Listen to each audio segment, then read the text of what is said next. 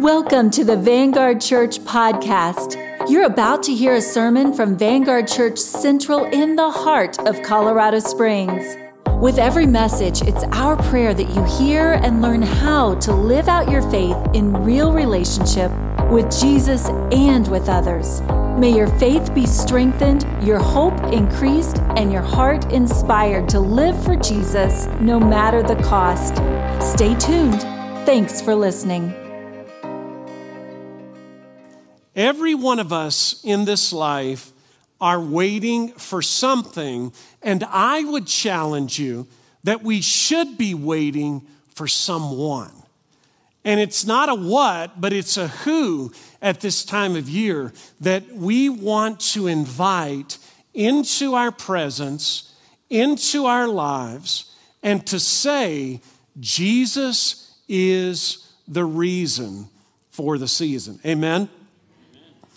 Every one of us have something in our lives that we wish were different. Maybe it's your health, maybe it's a relationship, maybe you're longing for a happiness or a betterness or a goodness or a hopefulness in your life. Maybe you feel a heaviness today because you long for that special someone in your life. Or maybe you long for that special someone to come back into your life.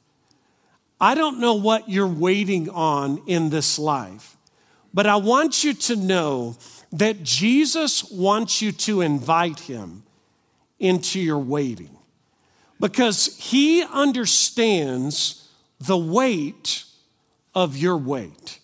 He understands the sorrow and the suffering of your life.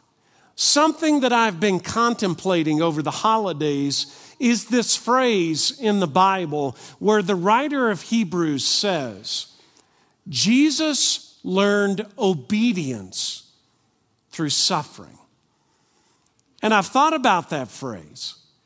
And I've said to God, John, over and over and over this holiday season, why? Why does the perfect Savior of the world need to suffer to learn obedience? And what I believe the Lord said to me, and what I believe to be true in God's Word, is that the suffering of Jesus is what prepared him to be obedient to give his life for you and me and the weight of the cross that was placed upon his life, he was prepared for that because he believed that waiting in anonymity to carry the weight of our suffering was worth the wait. Jesus believes that you were worth the wait.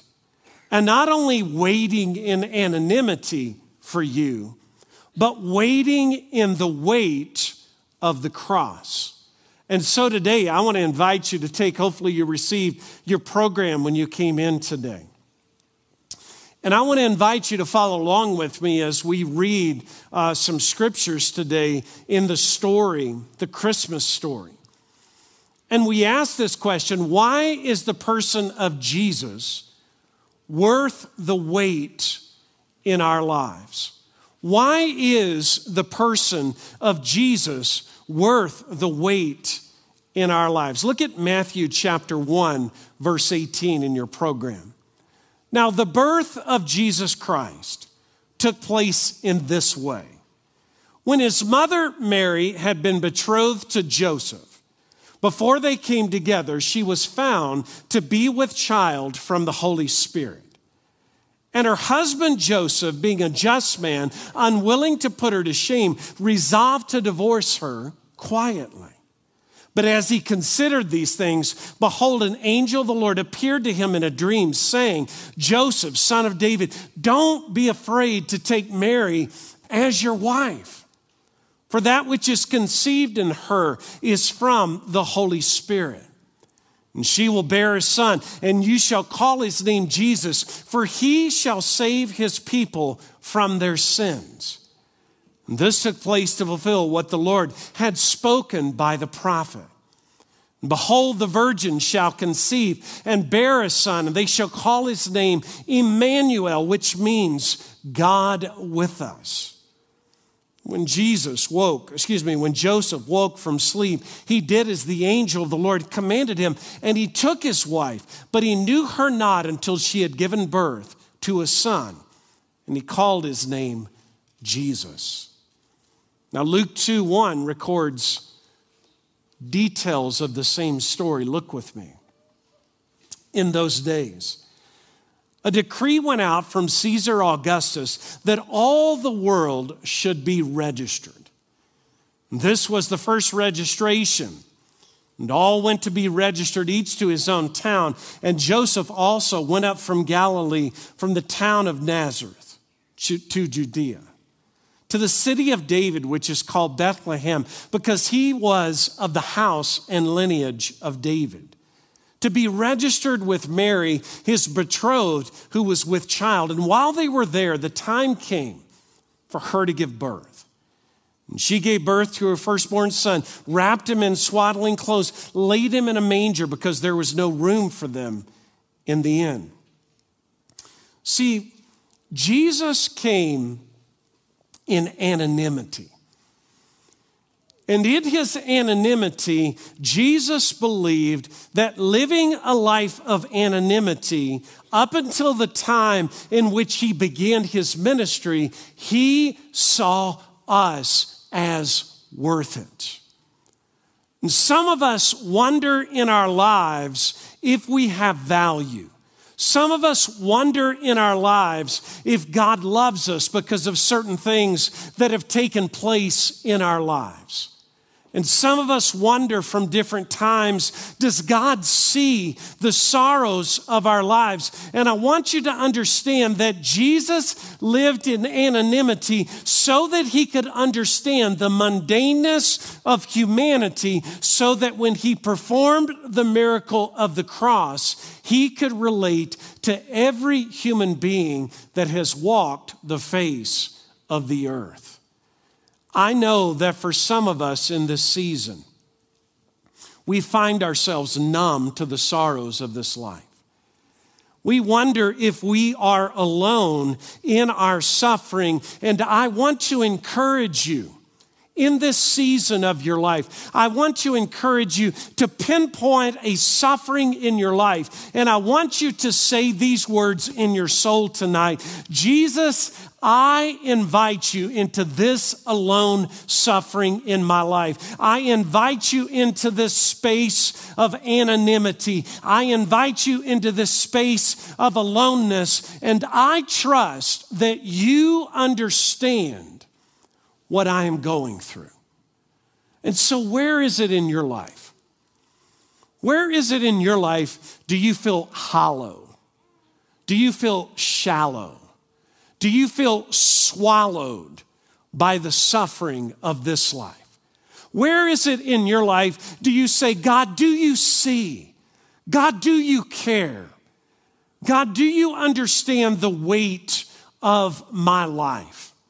And instead of just declaring those statements, which I completely understand as a human, I also want to invite you to go the next step and say, God, I am going to trust that you do see, that you do care.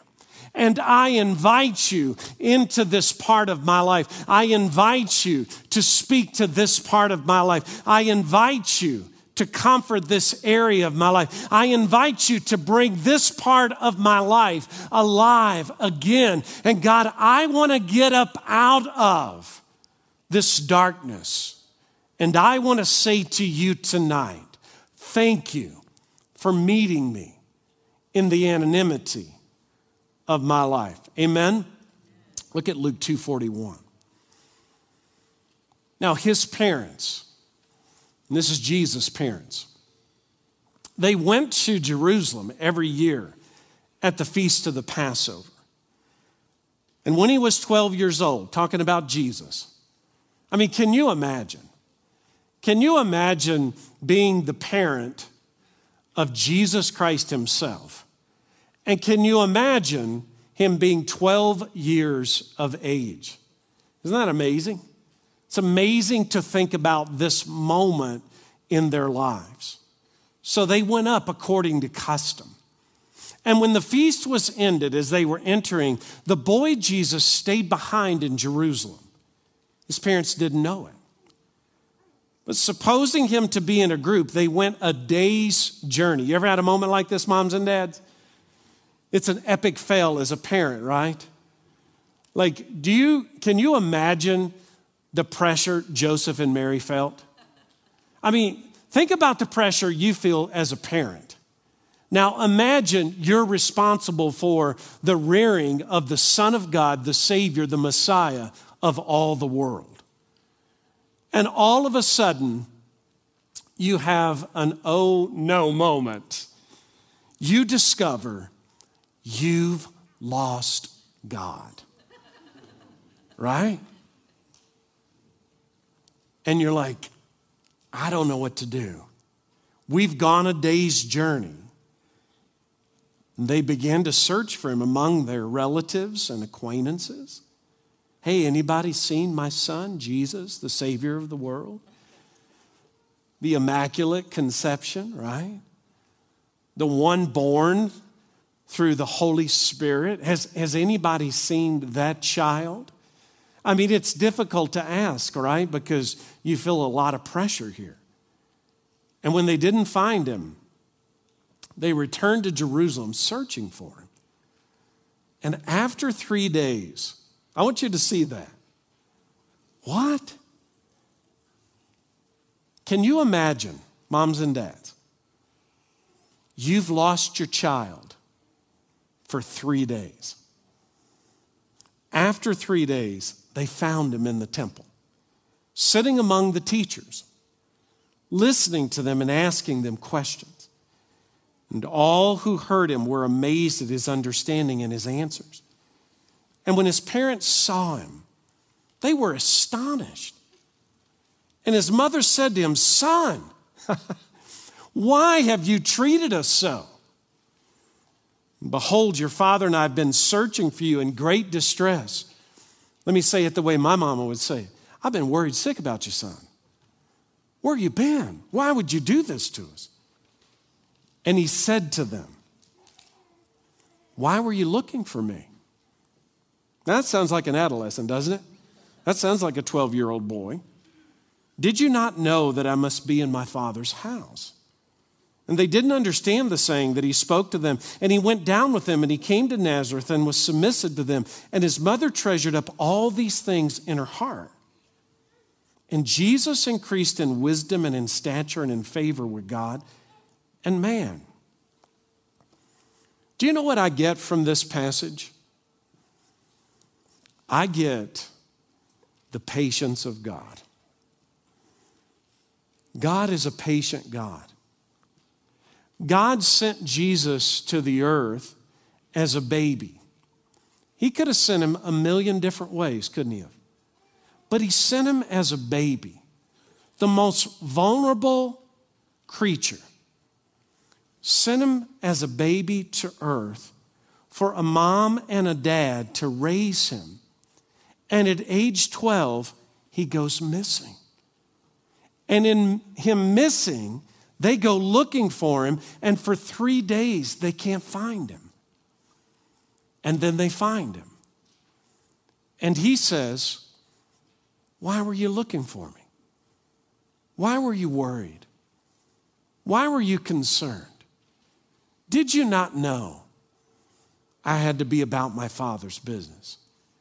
Did you not know that this was God's plan all along? What if the most tragic moment of your life is actually a part of God's plan?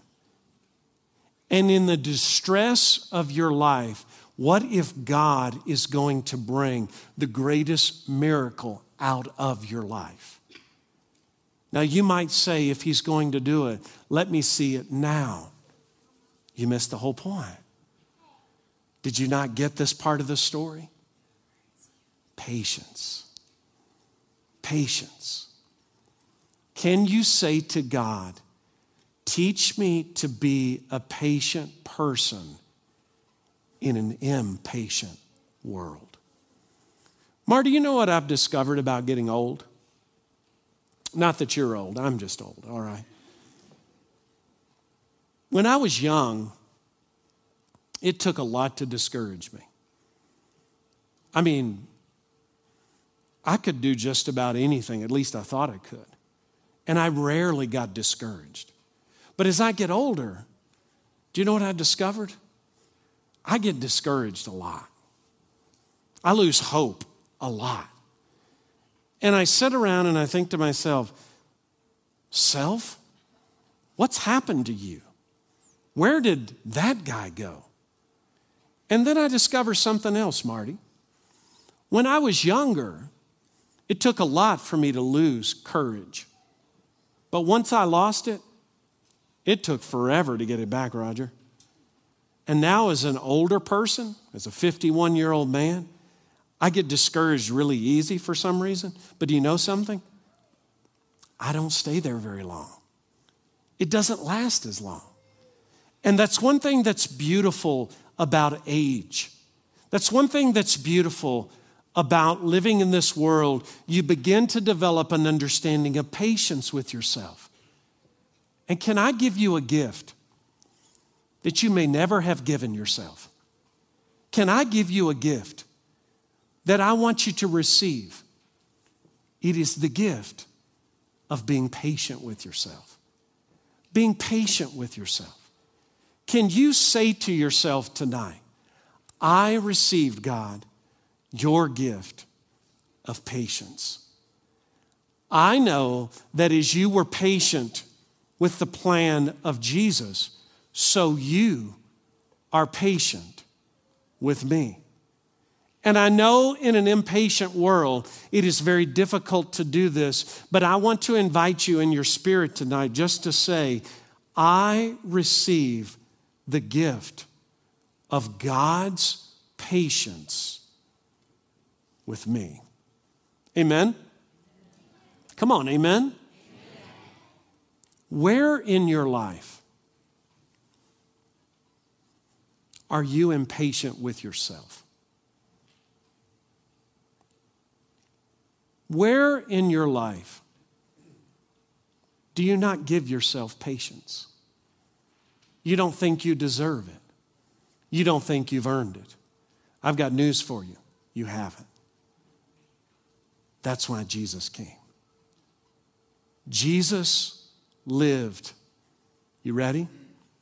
A patient life so we could receive the gift of patience in our lives. And if there's anything that I have discovered after all that we've gone through in this world recently, we could all use a heavy, healthy dose of patience with ourselves. Amen? And so I invite you to receive it. To receive it. Jesus waited in anonymity, anonymity so that he could carry the weight of the cross to free us. Look at Luke 23 26. And as they led him away, they seized one Simon of Cyrene. So now we fast forwarded to the end of Jesus' life.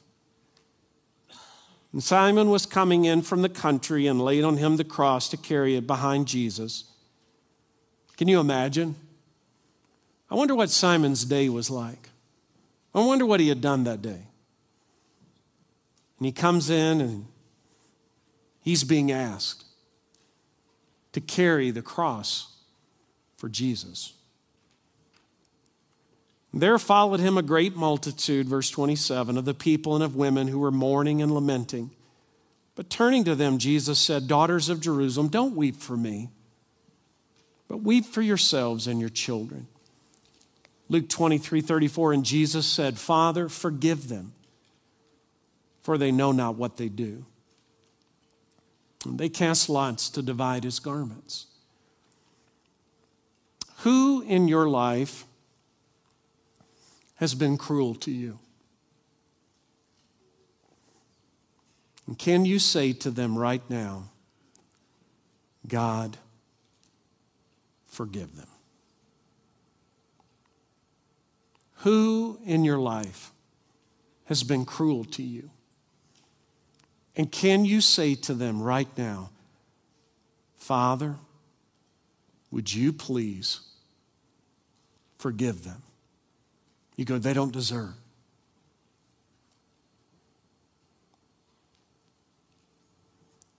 You don't get it.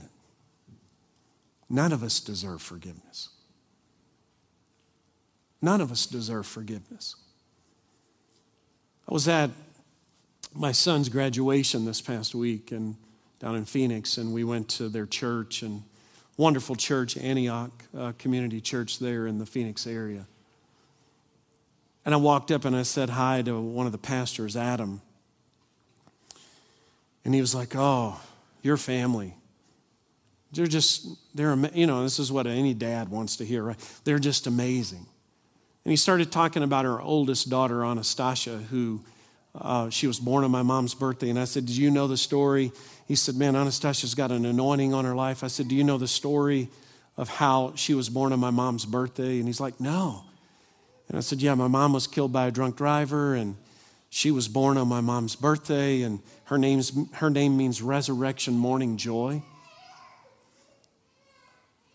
And he, Adam got this look on his face, and he said, do you, do you know the story of my dad?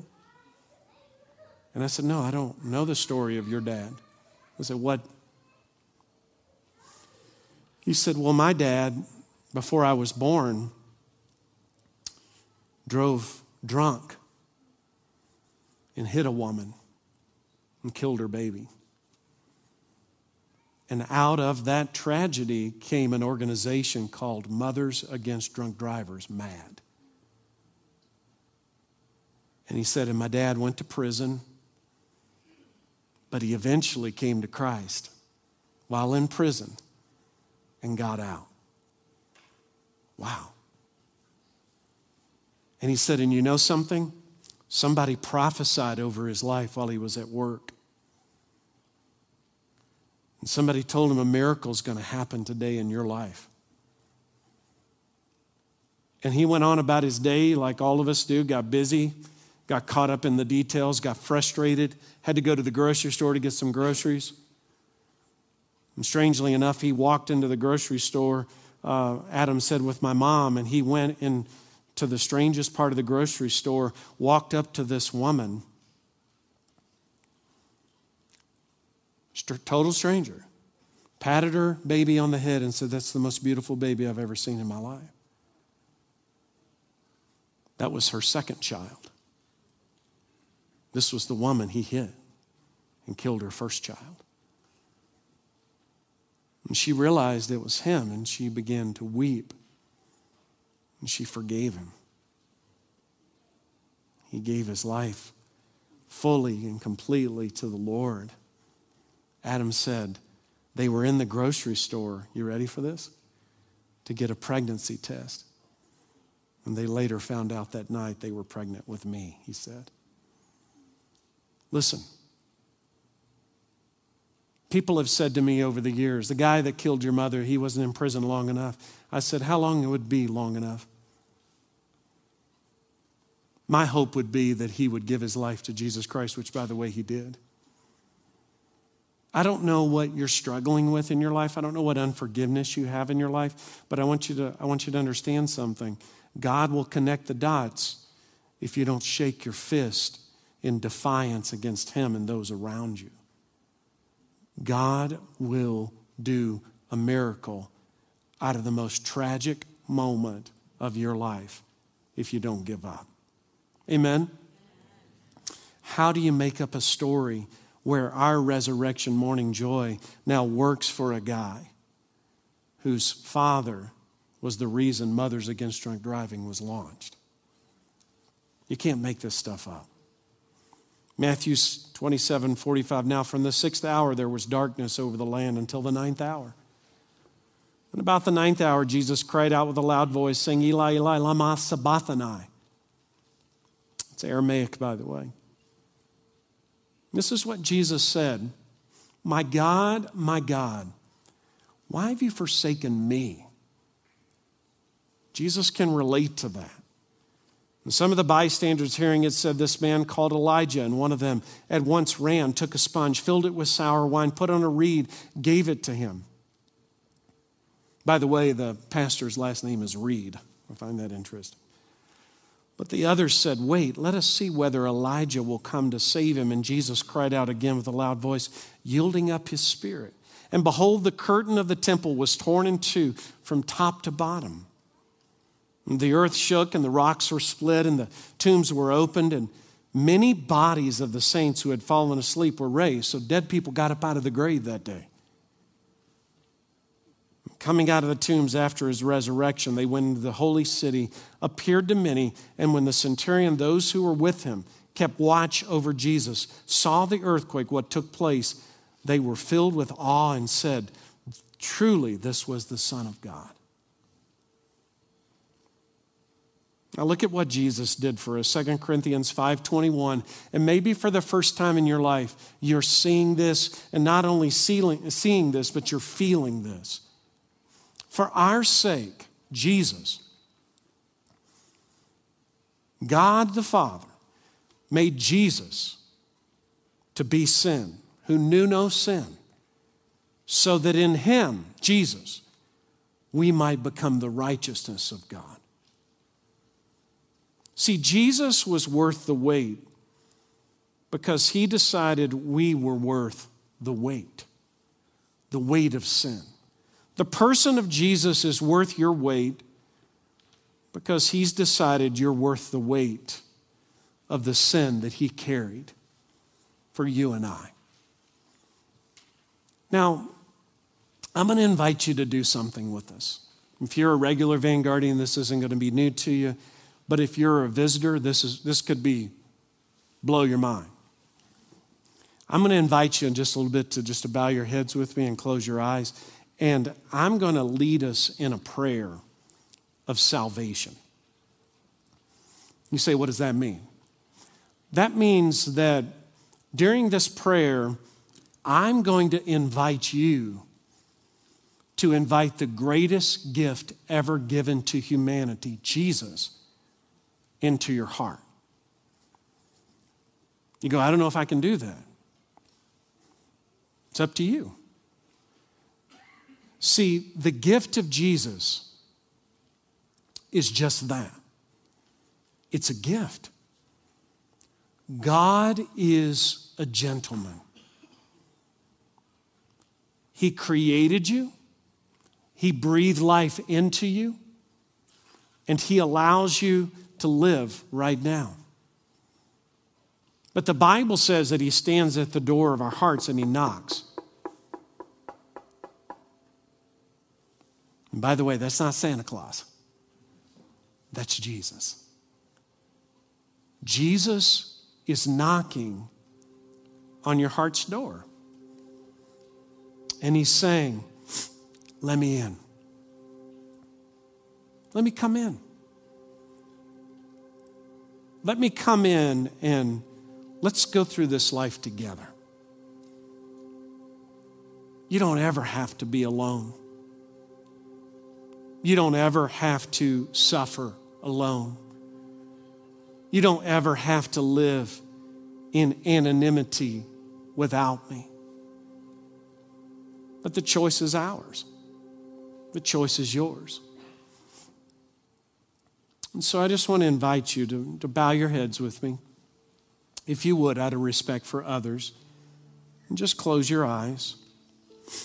And I'm going to ask everybody in the room to repeat this prayer with me, even if you've given your life to Jesus Christ, because that gives courage to those who haven't. And so, will you join me? I'll say a few words and then you say them with me. Heavenly Father, Jesus is worth the wait. Because he decided my sin was worth the weight of his suffering. I put my faith in Jesus today as my Messiah, Savior, and Lord, God in the flesh. I confess my sin to Jesus and ask Him to forgive me. I accept His forgiveness and invite Jesus into my heart to be my Lord and Savior. In Jesus' name, amen. Would you keep your heads bowed and your eyes closed with me just for a few moments? If that's the first time you've ever prayed that, would you let me see your hand? Would you keep it up long enough for me? Amen. Amen. Amen. Amen. Amen. Thanks for listening to the Vanguard Central podcast. We encourage you to go out and live your faith in real relationship with Jesus and with others. God bless you, friend. See you next time.